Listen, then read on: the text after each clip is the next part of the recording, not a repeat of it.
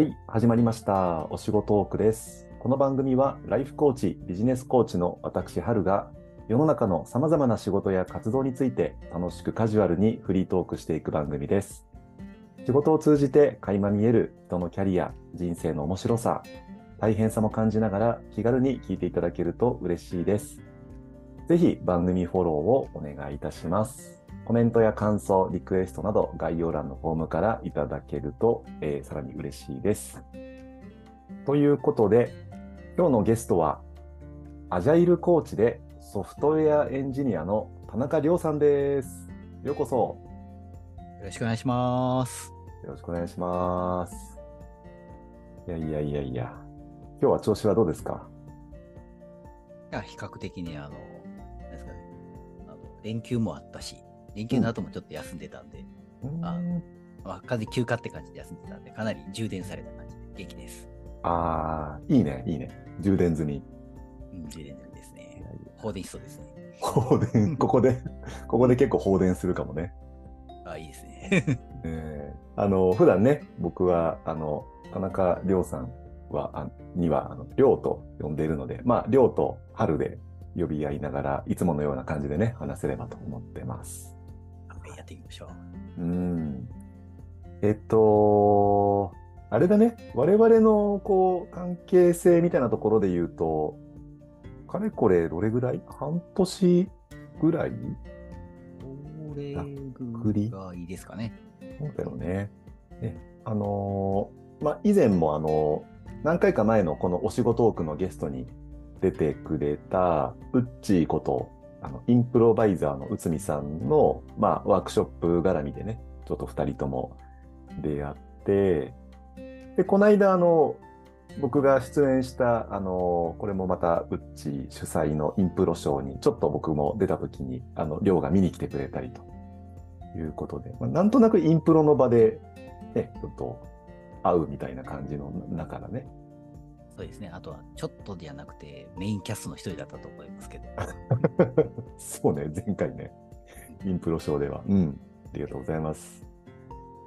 ね、じゃあ、あのさっき、りょうのことを、アジャイルコーチでソフトウェアエンジニアの田中亮さんですと紹介したんですけど、ちょっとね、あの、聞き慣れない、特にアジャイルコーチって初めて聞いた方も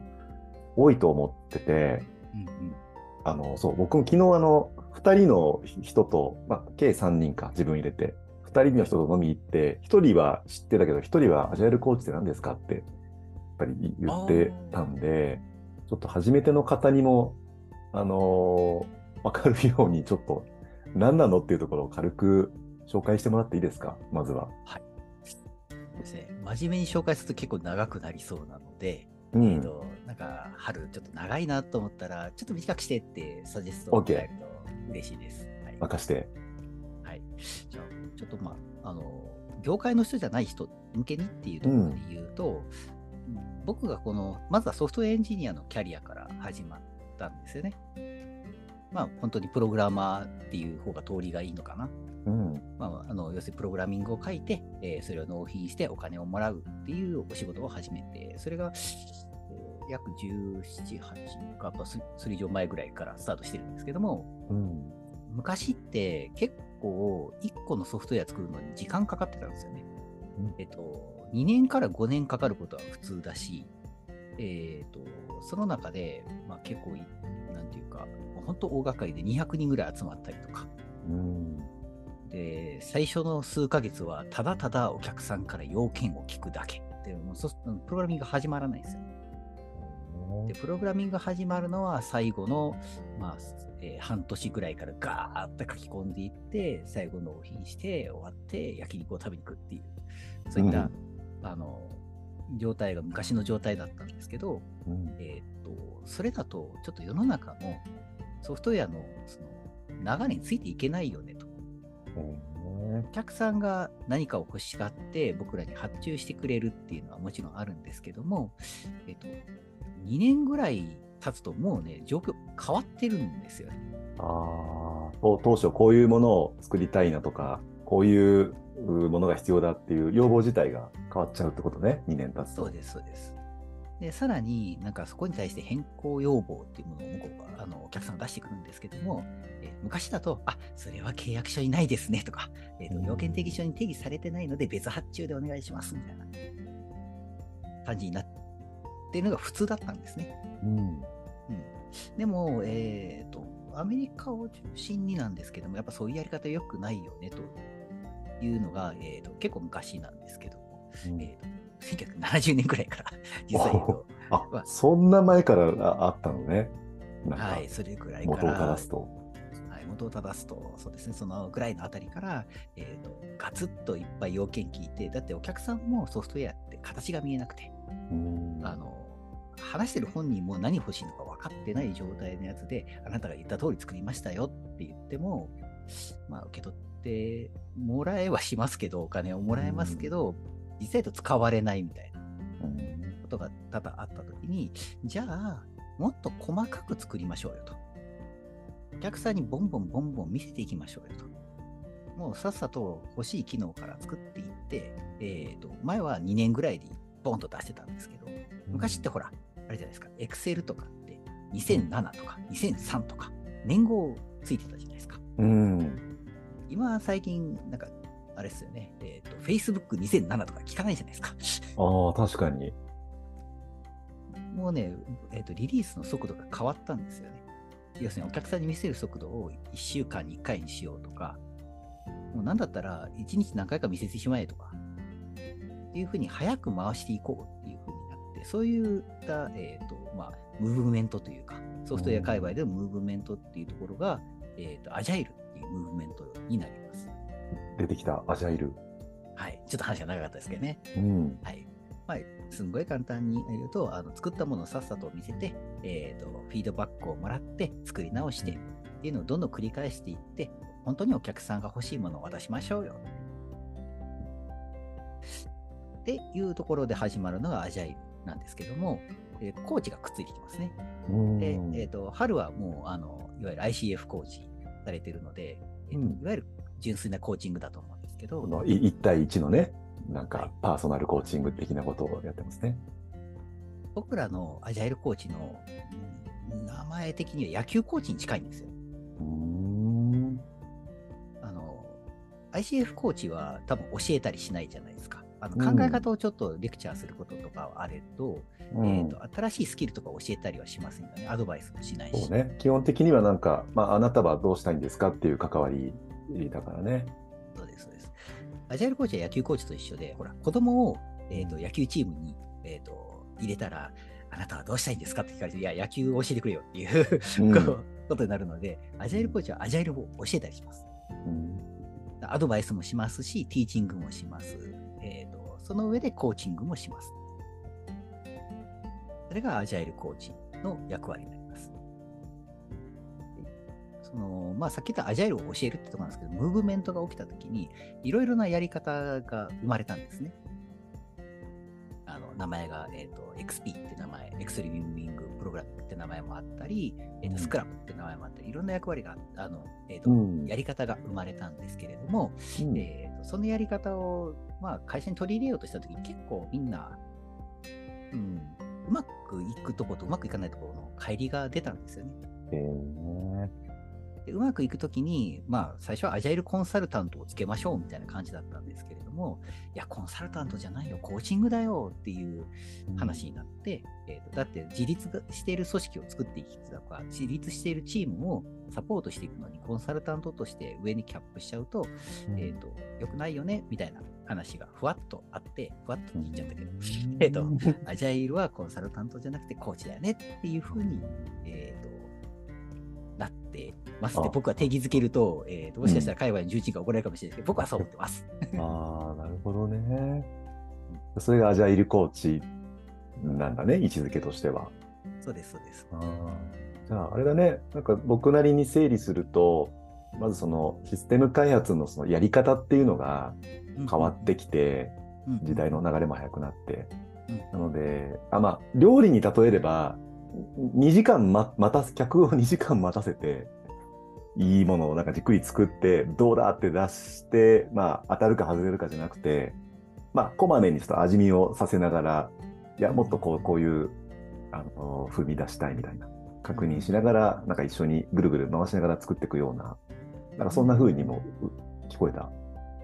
そうですね。まさにだと思います。あの、シーンは捉えてもらっていると思います。うーん、なるほどね。えー、そっか。まあ、ととはいえ、アジャイル、そのやり方自体はまあ新しかったり、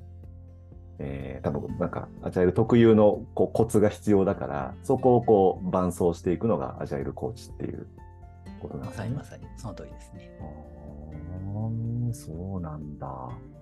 でもあれだよね、アジャイルコーチもいて、一方、開発してるエンジニアもいてっていう中で、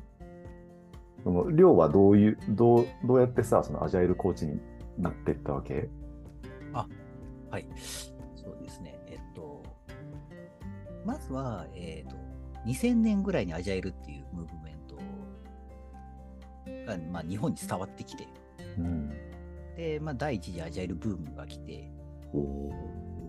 えっと、その時僕はめちゃくちゃオールドスタイルなとこにいました。で、オールドスタイルのとこにいながら、えっと、ちょっとキラキラエンジニアを見たんですね。何キラキラエンジニアって？もう、なんていうんですか、当時の僕の感想なんですけども、僕はもう本当にスーツを着て、うんえっと、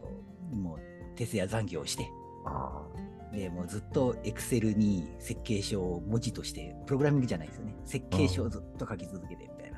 で、キングジムのバインダーを膨らましていくっていう。作業をしてた中で、なんかこう、すごくこう、でしかも、まあ、どちらかというと、やっぱイエスマン的な動き、うん。やれよって言われたことは、はい、やります、頑張ってやります、みたいなところがあったんですけども、なんか、ガンガン逆らっていくとか、で、ちゃんとあのそこに論理立てていくとか、いくような人を見て、なんかすごいエンジニアがいるなっていう、ある現場で見たんですけど。で、やり方も今まではどっちかというと重厚なやり方。の、誰が見ても難しそうな設計書を書いてたんですけども、すごくわかりやすい設計書とか、どっちかっていうと、もう言っちゃなんだけど、落書きに近いけども、一応作れるなっていうところのやつとか、あのを作ってるのを見て、この人のスキルが欲しいなと思って、その人に、まあ、勉強会に行かせてもらったりとか、いろいろうん。紹介してもらったりとかして、アジャイルの世界に徐々にそこで足を踏み込み始めたんですね。そうなんだ。じゃあ、その人にいろいろ、ね、なんか、なんやろそう、勉強会の場とか、でなんか聞きに行ったってこと？亮が。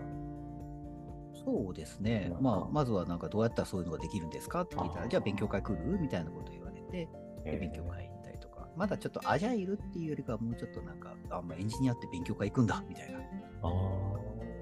プログラミング書読むだけじゃないんだなっていうしかも行くと結構楽しい。けんけんがくがくみんなで議論してるのが楽しいなっていうところで、でそのままの勢いで、アジャイル系の勉強会に行って、でそもそもなんか働き方を変えようみたいな。いやそのあのお客さんから言われて2年ぐらいかけて、1年ぐらいかけてものを作っていくんじゃないっていうのは結構、腑に落ちた時期があって、あのあるお客さんで、えー、とソフトウェアが欲しくて僕らにお金を払ってるんですけど、まあ、いろいろな悶着がありまして、結果、設計書だけを納品してプロジェクトを閉じるってことがあったんですね。へ何の意味もないんですよ。ただ、納品しないと契約上お金が、あの、うん成果物がもらえないと、あのもらえないので、とりあえず納品するんですけど、全く無意味だなと。その、書いたものはお金にはなるんですけど、誰にも使われず多分、うんどっかに保管されて終わるんだなって思うと、いやこれよりもやっぱりちゃんと書いたものが、えー使ってもらってで、しかも役に立ったよって言ってもらいたくて僕は仕事してるのになっていうので、まあ、そこに関して、えーとまあ、アジャイルってやり方を手に入れていけばうんいいんじゃないかなと思って、えーと勉強し始めましたと。で現場でエンジニアをしながら広めていこうとしたんですけれども、結構難しかったんですよね。うん。というのも、やっぱエンジニアとしての役割と、アジャイルを広めるっていう役割が、えー、と結構コンフリクトするときもあって、うん。うんなんかその、まあ、アジャイルだとちゃんと余裕を持とうねとか、うんえーとスラックえーと、余裕がちゃんと創造性を生むよねとか、ちゃんとお客さんと話そうねとか、そういったこともあるんです切羽詰まった時に、あのそうは言っていられない瞬間が来たりとかして、うん。で普段余裕が大事だよとか、あのお客さんちゃんと話そうねって言ってる僕がもう金繰り捨てて必死に徹夜しながら書いてるっていう状態があると、うんいや、そんなこと響かなくなりますよね。確かにね。言ってることとやってること違うじゃんってなるよね。まあ、緊急事態と普段は違うよとも言い方はあったんですけども、僕自身もなんか言いづらくなっちゃう。でそんなことを続けながら、えっと、リードエンジニア、つまり、まあ、ちょっとリーダー的なエンジニアをしながら、あの、なんですかね、アジャイルを広めるってことをやってたんですけども、なんかこう、うまくいかないなと思いながらやってたところで、界隈でポツポツと、それまで聞かなかったアジャイルコーチという名前が出てきたんですね。前なかったんですよ。最初なんかいなかったんですよ。で、だんだん増えてきて、なんかアジャイルを教えるのに特化していると。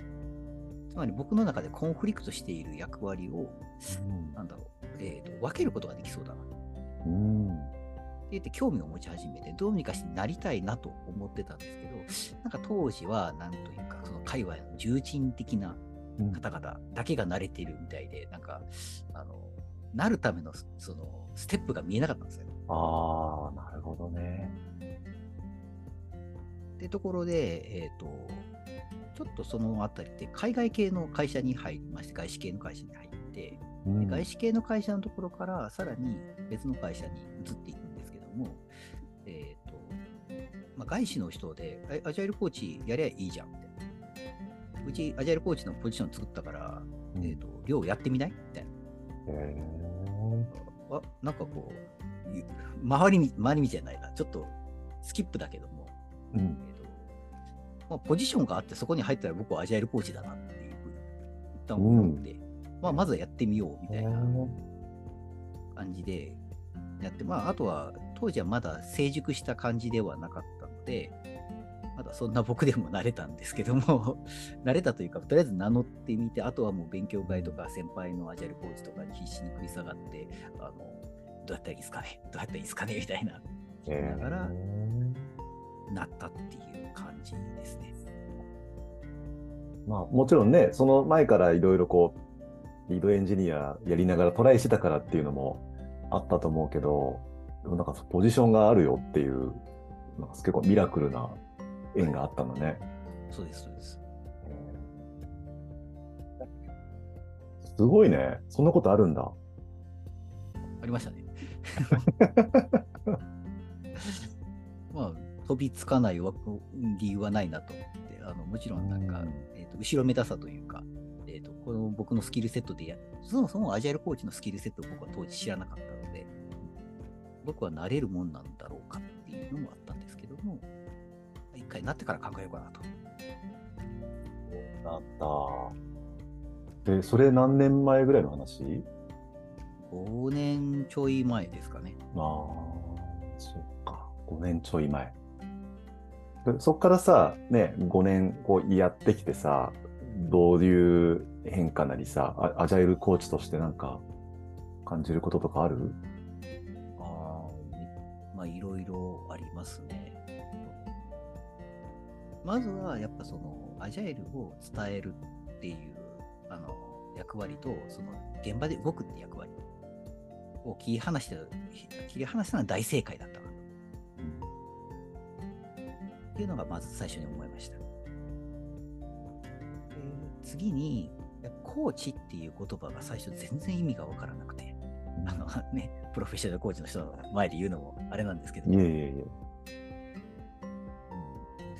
なんかコーチとティーチャーと、あなんかコンサルタントは何が違う？みんな違うって言うんですけど、違うけどもう、えっと僕は今どれだとかっていう探索をずっと続けてて、まあ、結果その、そこの答えを一つ見つけたくて、僕もあの、えっと IC ICF コーチングのうちの一つのね、あの CRR のオスクっていうのを取りましたけども、うん。まあ、取ってみてようやく、あアジャイルコーチのコーチってこういう意味かってようやく分かったんですけど、えだ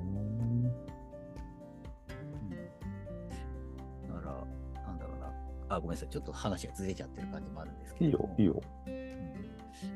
まあ、界隈良くしていこうとしているムーブメントはずっと起き続けてるし、えっ、と、うん。早めに良くなよく、良いっていうのがちょっとだけ、あの、ざっくりした感想になっちゃうんですけども、うん。あの良くなったところは多いけども、今、その、いわゆるその、伝統企業というか、古い日本体質の企業とかもアジャイルになろうとしてて、結構苦労してるなっていう、大きく文化を変えなきゃいけない中で、今そこのサポートにも入っているんですけども、結構大変だし、あとは、アジャイルって言葉が生まれて約もう20年以上経ってるんですけども、うん。ですね、なかなか次への進化が生まれないなっていうのをちょっとやきもきしてて、ポチポチといろいろと出てるんですけども、ドーンとした次の進化があんまり生まれなかったりとか、あとはコーチ界隈で言うと、アジャイルコーチのなり方っていうのが、えー、大体確立されてきた感じはあって、ああ、そうなんだ。とはいえ別に大学のここを出ればアジャイルコーチですってことはなくて、単純にもう僕がやったルートと一緒ですよね。アジャイルコーチの会社に入ってアジャイルコーチの弟子になればいいっていううん。なんだけど、えっ、と、っていう、まあ、いわゆるスタンダードルートと、なんか、えっ、と、アジャイルコーチっていうのがどうやらアジャイルなチームには必要だぞっていうことで、大きめの会社さんとかでは、うん、じゃあアジャイルコーチというポジションを作ろうって言って、うん。作ったからには誰かをアサインしなきゃいけないよねって、アサインしちゃうっていう。で、その人マジで何も知らないっていう場合があって、あ、じゃあ、社内の誰かを、まあ、とりあえず当てがおうみたいなことが起きてるわけね。冗談抜きで、えっ、と、ICF コーチングを持ってるから、アジャイルコーチはできるよねって言ってアサインされちゃってる人も見たことあります。あの、うん、ICF コーチングはあくまで一要素で、あのさっき言った野球コーチができるよねっていうのと近くて、うん。ICF コーチ持ってたら、サッカーコーチできるよねって言われても困るじゃないですか。確かにね。僕が今、サッカーのコーチできる人って言われるようなもんだよね、多分。そうそうそうそうそうそう。サッカーの知識があって、コーチングスキルがあって、えっ、と、サッカーコーチができる。アジャイルコーチも一緒で、アジャイルのスキルがあって、えっ、と、うんコーチング、まあ、つってもこの別に ICF コーチングじゃなくてもいいんですけども、コーチングとしてのスタンスが分かっている人がいれば、それではできるっていう感じなんですけど、何もなしでポーンとなっちゃってる人もいて、結構、そうですね、あの、なんか、うちのコーチの面倒を見てくれみたいなことを言われることもあって、話してみると、なんでなったんですかって聞いたら、いや、前任者が辞めたので、みたいな。うん。お、お、お、おほう、みたいな。じゃあ、あれか、い位置づけ的には、アジャイルコーチのコーチのような、アジャイルコーチのメンターみたいなこともやるんだね、要は。やってますね。これさ、あ改めてだけど、アジャイルコーチのやりがいとかさ、面白いところって何？まあね、2、3年前だとスパスパ答えれた気がするんだけど、なんか今、聞いてる皆さん見えないと思うけど、すごい悩ましい顔したね。あの、まずはね、あの、楽しいっすよ。そのここのこの悩ましい顔した後に楽しいっていうのはあれなんですけども、うん。あの、やっぱ物を作っていくっていうところを、ものづくりがうまくいってないっていうのは本当にいろんなところで起きてるんだけど、そこに対して、そこの、なんていうかな、うまくいく方法を探り続ける場所の、うん、最先端に入れるっていうところはすごく楽しい。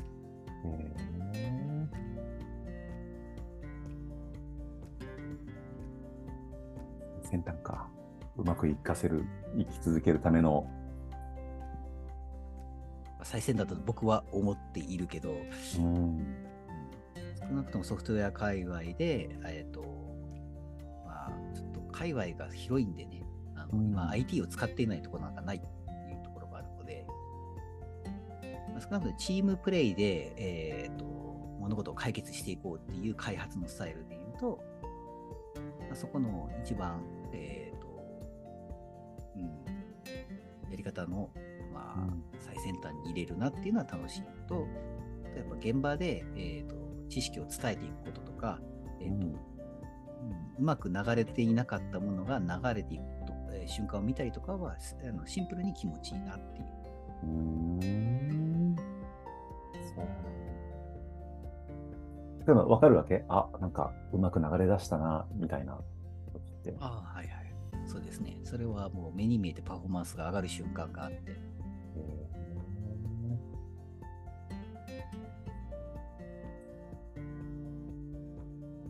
逆にさ、大変なところとかさ、苦労するシーンってどんな時なの？あそうですね。えっ、と、アジャイルコーチ、特に僕とかは、えーわゆるアジャイルができている現場には行けない、行かないんですよ。呼ばれないんですよ。ああ、確かにね。すでにできてる呼ばれたいんだけど。あ、そうなんだ。はい、言われたいですね。あの、いや、一応ね、そういうやっぱ並走、あの、えっ、と、その、なんですかね、野球コーチで言うと、その、小学生の野球チーム、野球知らないにもコーチいるけども、同時にプロフェッショナルの野球チームにもコーチはいるよ。うん。関わり方は違うけど、常にやっぱコーチっていうのはそこにいていい存在だと僕は思ってて。うん。だからめちゃめちゃハイパフォーマンスなすごいできてるチームのコーチにっていうのはちょっと憧れてはいるんですけど、いかんせん来るオーダーとしては、えーとうん困っているところに呼ばれることが多いですね。で、困っている時に、まあ、全員満場一致で呼ばれるってことは、えーとほぼなくて、うんどっちかっていうと現場のマネージャーとかが、えーとなんとかうちのチームをしなきゃいけないと。だから、ちょっとアジャイルコーチ呼びましたよ。さあ、どうぞよろしくねって言ってこう丸投げされるみたいな時に、えーと、現場の人たちがなんでお前はここに来たんだ？みたいな顔をされると。まずそこは大体スタート地点で、私たちはうまくやれているのでかき乱さないでほしいみたいな。うわぁ。いいね。あそのシチュエーション。はい、まあでも、もう基本それですね。ねうん、あのまあでも大丈夫ですよ。最初は嫌悪感がある顔では、えー、と対応されなくて、ニコニコしながら入ってこないでっていう顔されるんです。そうなんだ。じゃあね、危機感持って、寮に声かけてきた人は、まあなんか、寮に何とかしてほしいけど、その他の方たちは、うちらはうちらでやってんだから、なんか、あ邪魔すんなよみたいなのが、最初はあるんだね。まあ、もちろんない現場もありますよ。あのうんでもある現場とか、あとはその僕を呼んでくれた人が、えーと一番の原因だったみたいなケースもありますね。うちのチーム はダメなんだよって言って、僕はまあ黙って最初は見てるんですけど、うーん、みたいな。ごいね。その状況もすごいね。え、じゃあさ、あの、呼んでくれた人はまあね、別に問題ないとして、他のこうメンバーの、他の方たちはちょっと最初はこう、多少の警戒もあるときに、どうやってこう、関わっていくの？そこから。あまあ、ぜ全部をっていうより、なそこからさ、多分そのまんまだとうまくいかなそうな気がするんだけどさ、はいはいはい。ど何がこうポイントなの？そこからうまいうまく展開していくために。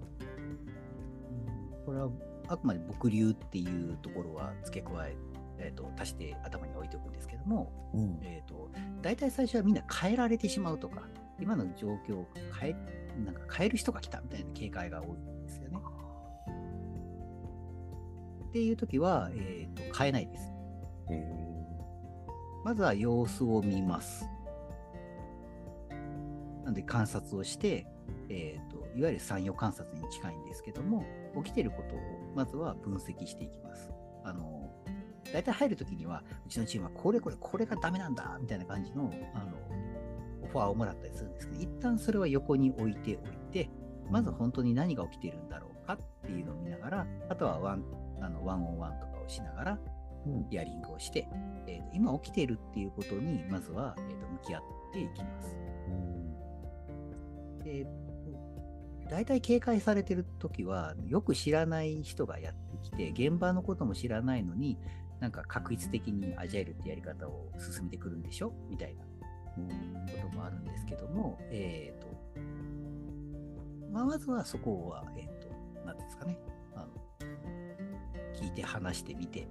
えーと、知ってる人にまずなっていく。っていうのがスタンダードなやり方ですかね。まずは、ななんだろう、怪しいもんじゃございませんっていう、うんうん、ね、なんか人としての関係の本当、一歩目から作っていくんだね。そうですね、そこはもう、まさに、まあ、いわゆるいろんなコーチでも一緒かなっていうところもあるんですけども、うん、長期決あの長い契約だとこういう入り方で、短い契約だと一発目からパンチかましていくってこ。パンチかますんだ。はい。えー、そうかね、そうやってね、入っていって、あの、なんか流れてないところをこう流れるようにしたり、関わってくんだね。そうですね。うん。ねえ、じゃあ、そんなアジャイルコーチでソフトウェアエンジニアの量はさ、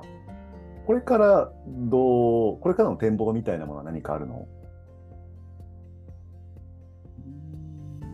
実は言うと今かなりそれを探してる時期で、えっと、ちょっと前までは僕はあのシステムコーチング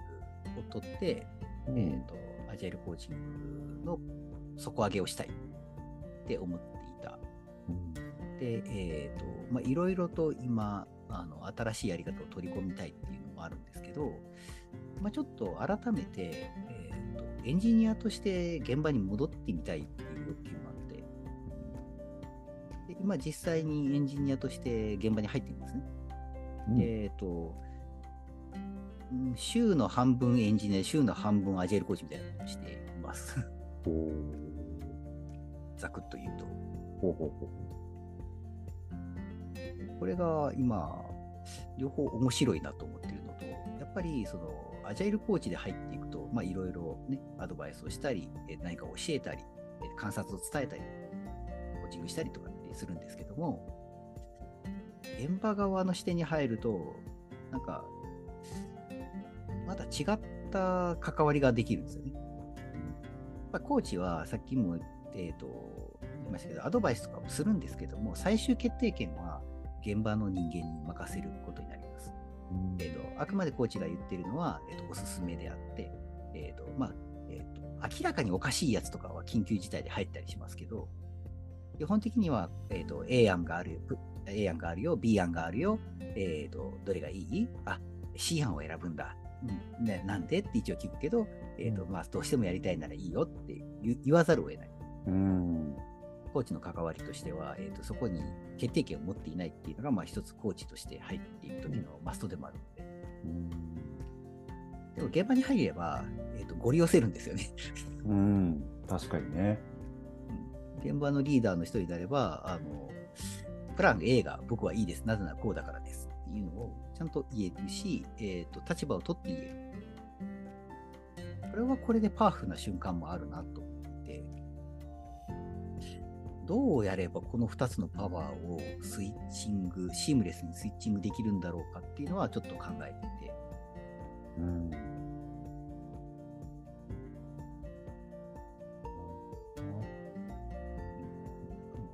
そうだな、改めて今、春に問われて、もやもやしてたやつが聞け頭の中でまとまったのは、うん、一つのお客さんに対して複数の役割を持って関われるようになってみたいが次の目標かもしれないですね。うんエンジニアとしてもサポートできるし、コーチとしてもサポートできるしみたいな。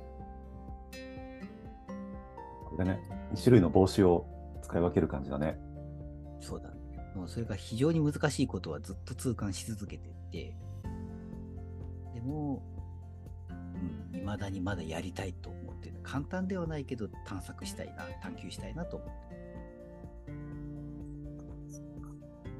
る。ね。じゃあちょっとそこをこう探求して、この2つの帽子をどうね、なんか両立させていくかっていうところが今後のテーマなんだね。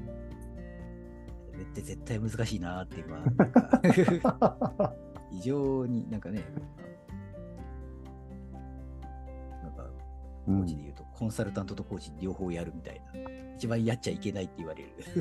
ああね、なんか相乗効果出るといいけど、両方中途半端になったら最悪だよねとかね、思うよね。で、あと10年ぐらい経ったらできるようになってればいいかなぐらいの気持ちで。うんうんそうですか。いやちょっとね、その辺のまた新しい探求からの発見があったら、ぜひまた教えてください。うん、いや、なんか話して、なんか今ちょっともやもやしてたのが固まったんでよかったです。あ、本当、よかった。ね、あの今日結構いい時間になってきまして、尺的には。はい。あのもしよかったら、あの、告知事項があれば、ぜひどうですか？あ、ありがとうございます。うん。えっ、とですね、えっ、と、まあ、先ほどアジャイルコーチを始めたって言ったときに、参考にさせてもらった書籍が一冊だけあって、えっ、と、ちょっと書籍名をちょっと一緒ああった。アジャイルコーチングっていう本があるんですけれども、えっとなんとですね、日本のアジャイルコーチングに関する本ってこれ一冊だけで、そうなの？はい。あのマジか。マジなんですよ。うんで、えっ、と、いや、もちろん、えっ、と、アジャイルに関する本はいっぱいあります。で、アジャイルコーチのことをポロッと書いてる本も結構あるんですが、アジャイルコーチっていうところに特化した本っていうのは多分一冊だけで。えっ、と、で、足掛け4年ぐらいかけてるんですけど、2冊目を出します。おうはい。えっ、と、リサ・アドキンスのコーチング・アジャイル・チームスっていう本になるんですけども、この本の、えー、と翻訳版も今、あれですね、えーと、組版が終わって、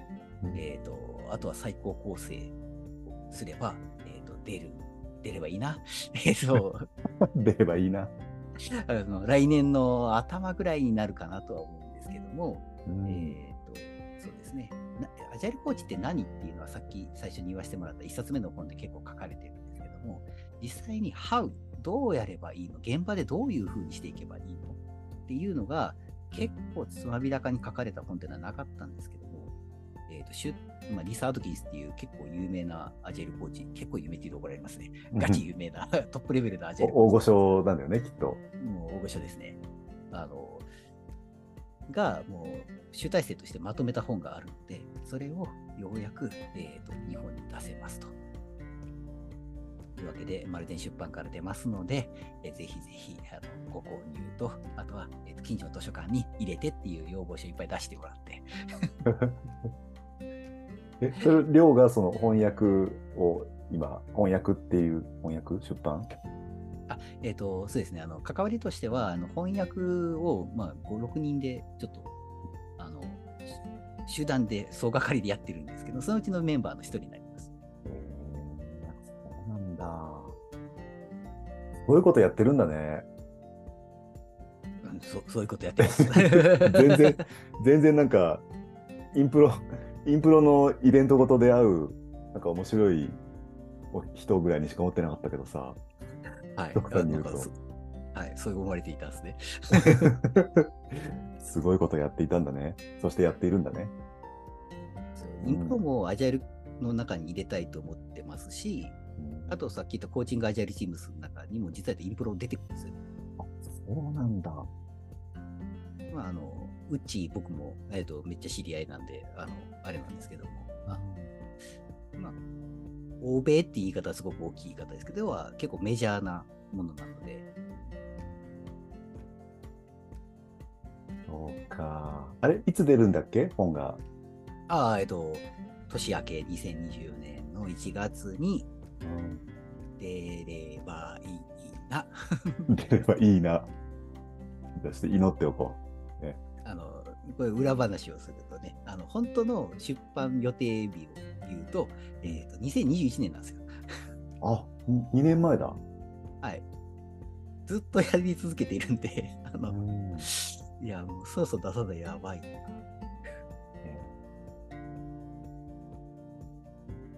そう、それだけのこう、血と汗と涙の結晶が来年、年明け出るといいなっていうことだね。出る人多いし、今、界隈で先ほど言ったみたいに、あのただ任命されたからやっているアジャイルコーチの人もいると思うので、えっ、と、勉強する本がないんですよね。まあ、英語を読める人は英語の本を漁れば結構あるんですけども、日本語の本がないので、やっぱあの英語、例えばちょっと読めるっていうと、本一冊英語で読むっていうのはやっぱしんどかったりすることもあるので、日本語で読めるっていうところは、あのだとどあの今ね、困っている人たちに届くといいなと思ってます。うん。そっか。じゃあね、それを本当に使ってもらって、よりアジャイルコーチとしてのこうレベルをね、上げたり、いい仕事できるようになってっていう、そんな本だね。はい、そうですね。うん。楽しみですね。ドキドキです。いや、もうこれ、一個だけ出しとくと、もう本当に、あの、リサードキンズは本当にソウルフルな、本当にソウルの人で、だから書いてる英語が結構ソウルフルな英語なので、日本語にするのが本当大変だし、あの、時々やっぱ興奮しすぎていると、あの、アメリカの友達にこれなんて言ってるのって聞いたら、私もわからない。それ難しいね。どのニュニュアンスで日本語にするかとかね。そうですね。もう、なので、日本語の、えー、と読み心地としては、えー、と、ちょっとご勘弁いただいて、なんとか、あの、やり方、現場での動き方ってところは、えーとうんわかるように書いているつもりです。そっか、そっか。そうだね。うん。いやー、ありがとうございます。ね。じゃあ、どうでしょう？言い残したことは何かありますか？最後に。言い残したことですか？うん。あもしあれば。ーどれだか大丈夫だったかなって。どれだか十分。あ、よかったよかった。十分です。じゃあ、シンプルに楽しかったです、これ。うん。ありがとうございます。またね、ぜひいろんな変化がまたあると思うので、はいに来てください。はい、ありがとうございます。はーい。じゃあ改めて今日のゲストはアジャイルコーチでソフトウェアエンジニアの田中亮さんでした。どうもありがとうございました。ありがとうございました。聞いてる皆さんもありがとうございました。ではではごきげんよう。